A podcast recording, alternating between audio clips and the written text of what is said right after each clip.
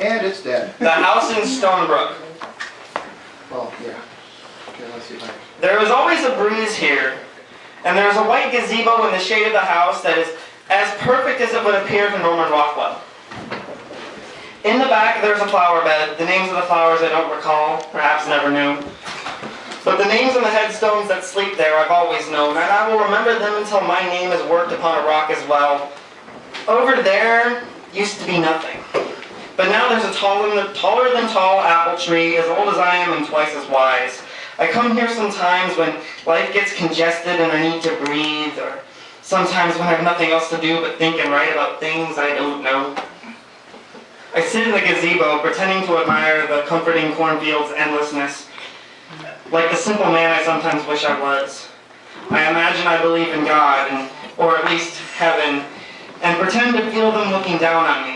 I smile at myself on their behalf. I think about all those years my grandpa spent building that house and all the stories he told me, my father, about the kind of mother she was. And I think it would make them happy to know that someone hasn't forgotten about the place that, for some reason I can't figure out, always has this breeze.